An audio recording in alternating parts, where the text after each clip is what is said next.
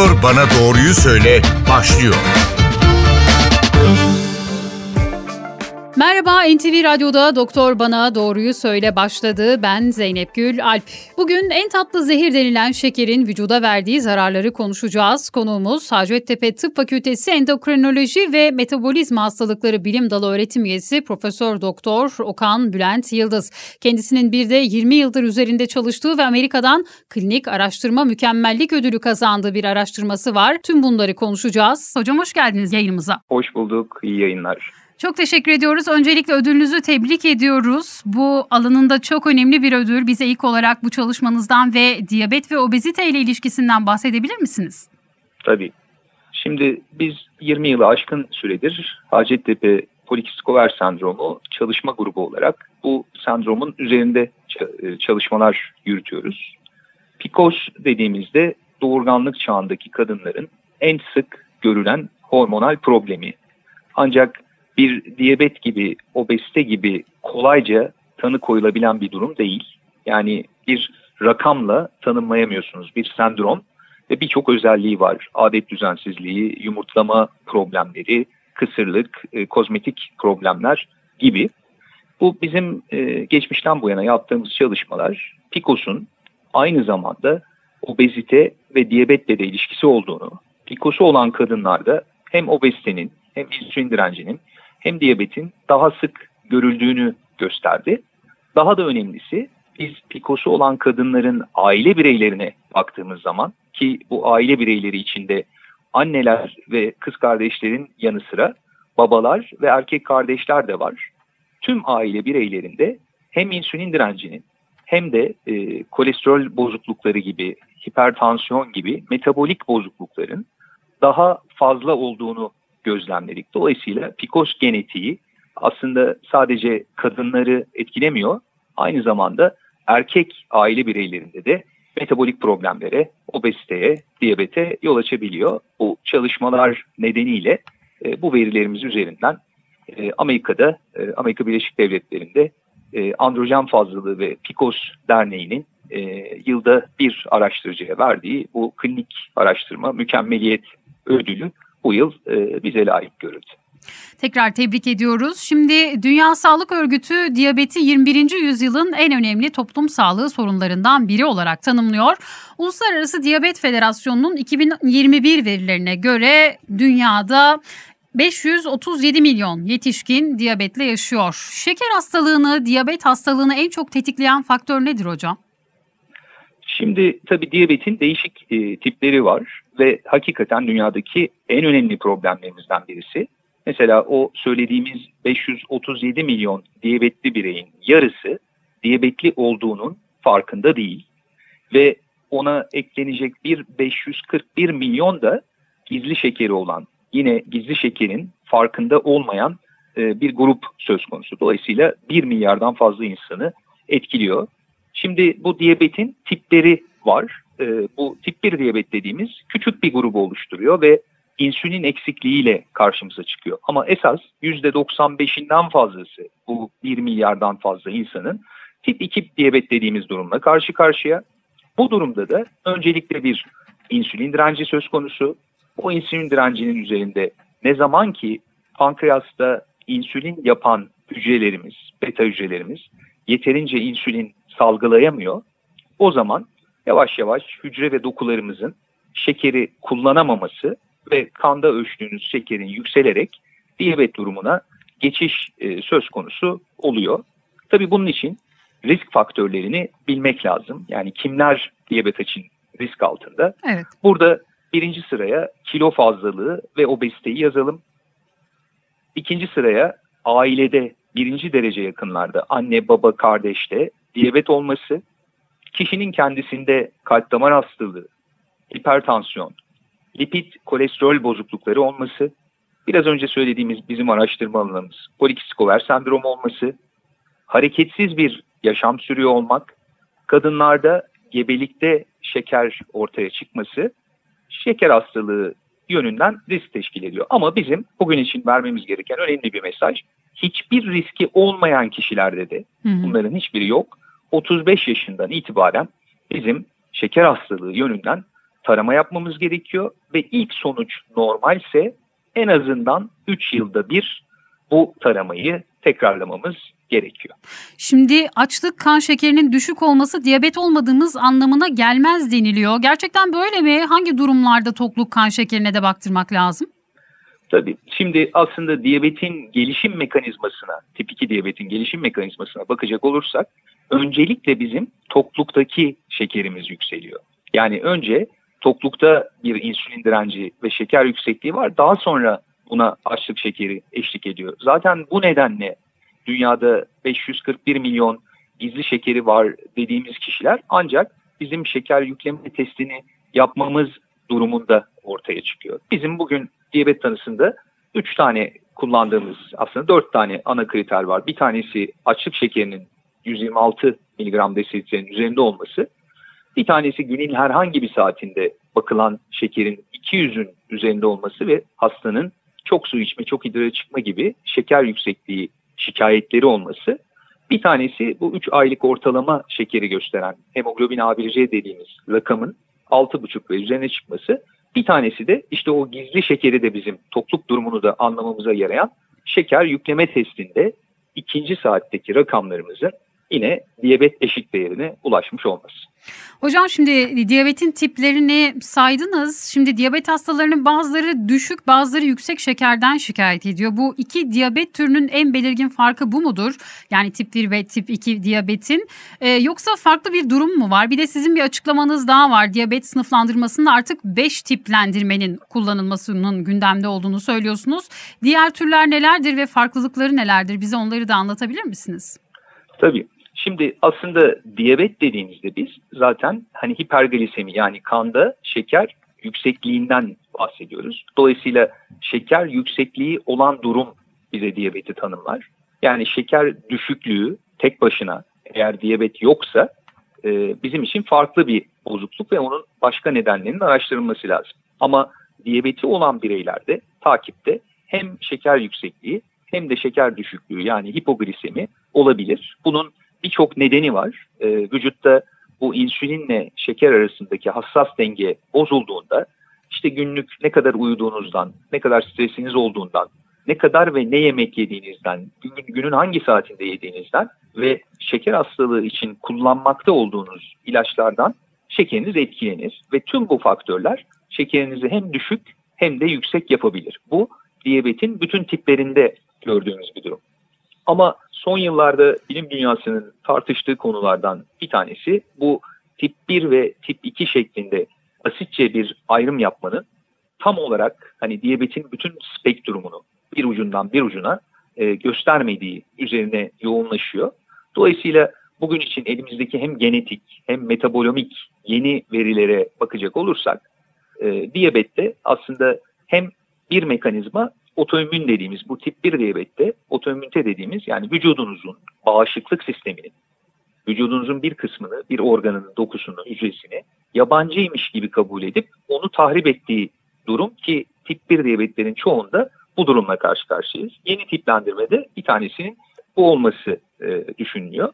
Fakat buna karşılık tip iki diyabet için bizim bir e, işin içinde obezitenin çok ön planda olduğu, yani artan kilonun şekeri çok yükselttiği durum var. Bir tanesi yaşlanmayla beraber bizim hem insülin direncimiz artıyor hem de bu insülin salgılayan beta hücrelerimizin de yaşlanması söz konusu. Yani insanın kendi yaşının yanında her bir dokusu ve hücresinin o yaşla aynı olmayan farklı yaşlanma süreçleri olabiliyor. Dolayısıyla obeziteyle ilişkili bir durum var. Yaşlılıkla ilişkili bir durum var. Bunlar birbirinden farklı diyabetler. Hı hı. Bir de obezitesi olmayan ve çok yaşlanmamış olmasına rağmen, yani zayıf olmasına rağmen pankreasının yeterli iş görememesi nedeniyle oluşan diyabet var. Şimdi tabii bu tipleri daha detaylı bir şekilde en baştan sınıflamanın bizim için önemli avantajları olacak ileride. Çünkü bu hastaların her birine vereceğiniz tedavi planında değişiklikler olabilecek. Örneğin obezite nedeniyle olan bir diyabette siz kilo yönetimini iyi yaptığınızda aslında diyabeti belki hiçbir ilaç kullanmadan ortadan kaldırmak mümkünken, zayıf olan ve beta hücresi insülin yapmada yani artık güçsüz kalmış bir bireyde sizin yaşam tarzıyla yol almanız mümkün olmayıp o zaman uygun ilaçları seçerek e, kullanmanız gerekebilecek. Sık sık duyarız şeker hastalarında, diyabet hastalarında aniden sinirlenme, sık idrara çıkma, çok su içme, yemekten sonra uyuma hali. Diyabetin en sık görülen belirtileri nedir? Kendimizde diyabet olduğunu nasıl anlayabiliriz? İlk alarm nasıl gelir?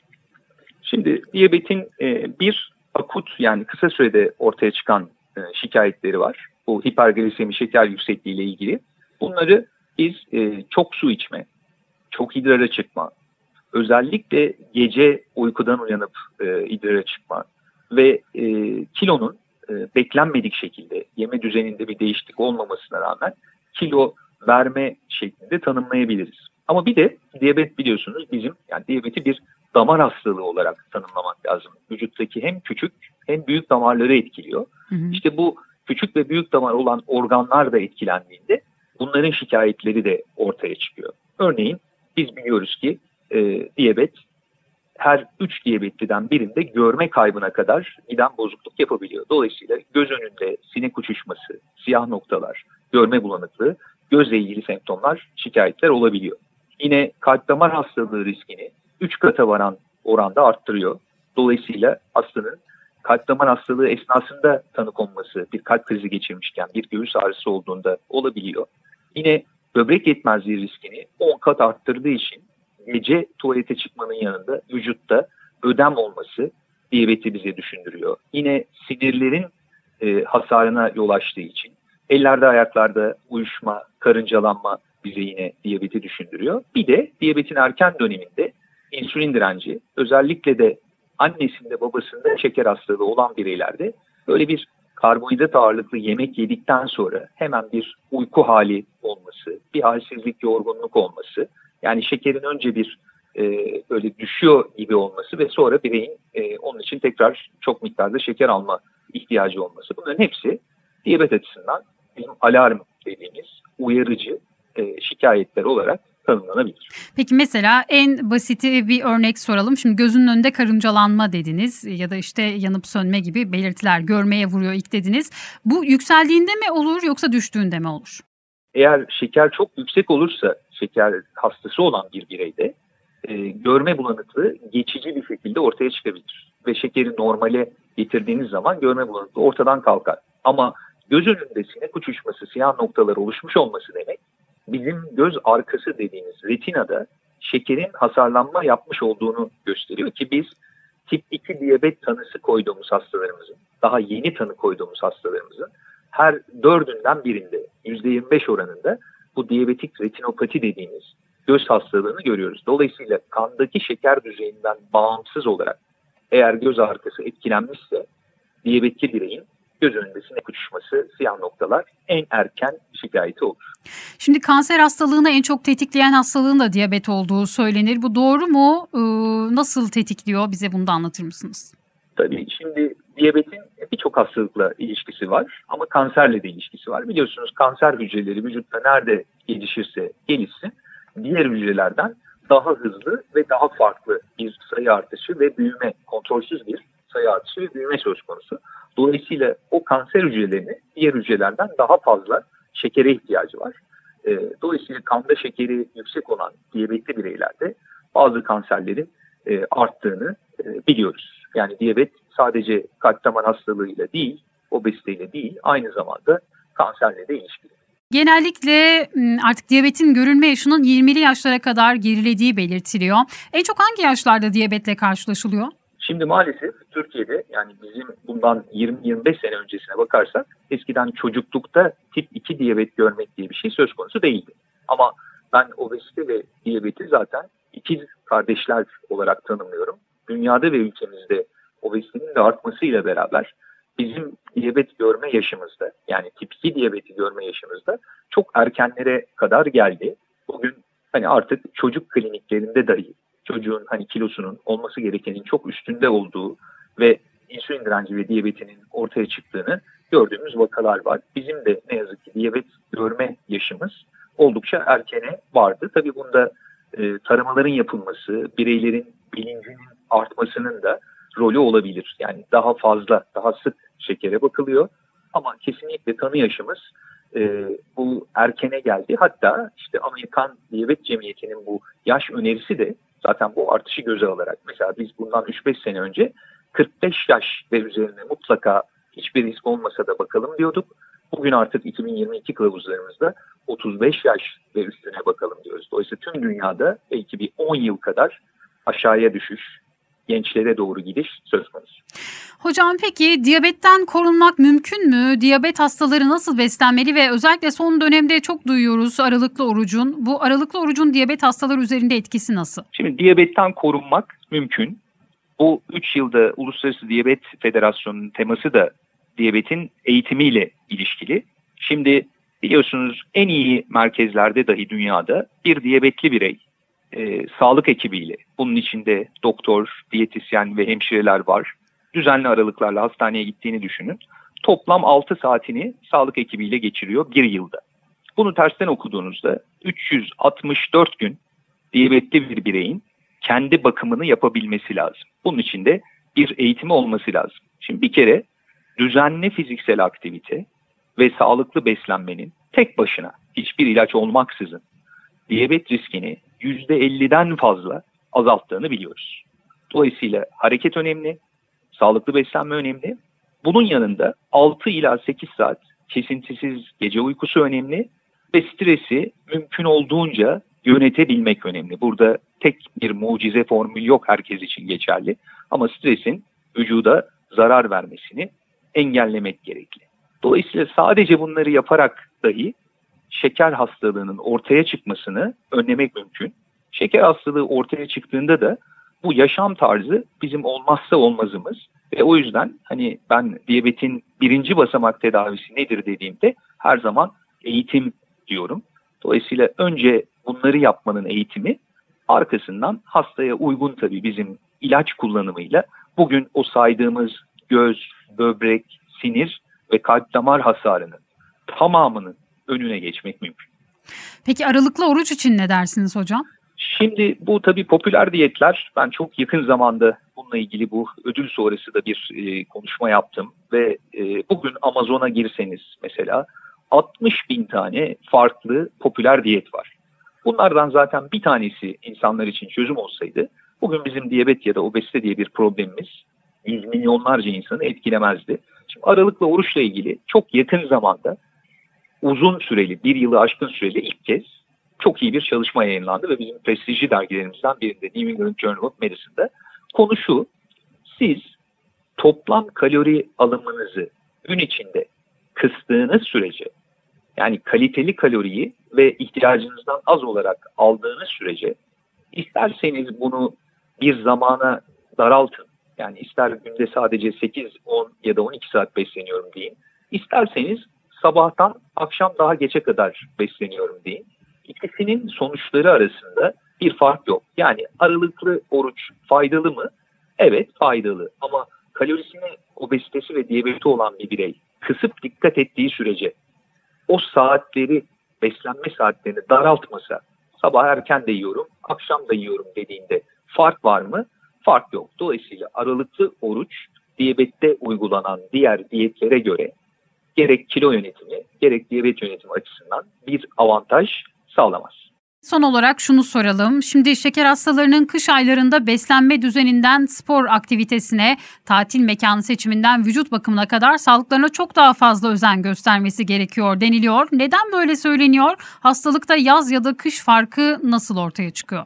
Mevsimsel farklılıklar olabilir diyabette. Bu tabii e, bu mevsimlerde kişilerin davranış ve alışkanlıklarıyla ilişkili olabileceği gibi yaşam tarzının da değişmesiyle ilişkili. Örneğin yaz ve kış beslenmemizin biz birbirinden farklı olduğunu, özellikle erkeklerde daha farklı olduğunu biliyoruz.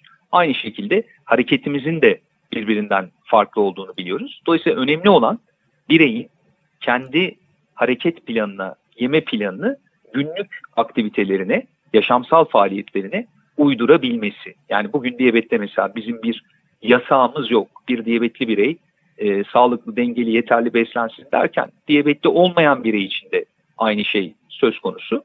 Ama e, mevsimsel farklılıkları, e, işte günlük faaliyetleri gözetmek lazım. Çünkü buna göre sizin kalori ihtiyacınız değişebileceği gibi diyabet tedavisinde kullanmakta olduğunuz ilaçların da dozları, ihtiyacınız değişebilir. Bu nedenle düzenli hani diyabet hekiminizin takibinde olmak son derece önemli.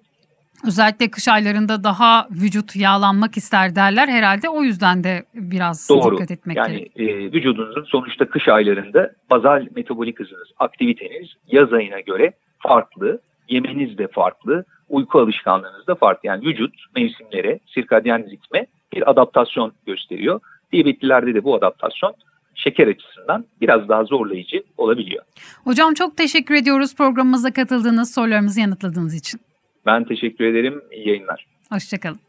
Doktor Bana Doğruyu Söyledi. Bu hafta şeker hastalığını, diyabet hastalığını konuştuk. Konuğumuz Hacettepe Tıp Fakültesi Endokrinoloji ve Metabolizma Hastalıkları Bilim Dalı öğretim üyesi Profesör Doktor Okan Bülent Yıldız'dı. Haftaya farklı bir konu ve konukla tekrar bir arada olmak dileğiyle. Hoşçakalın. Doktor Bana Doğruyu Söyle.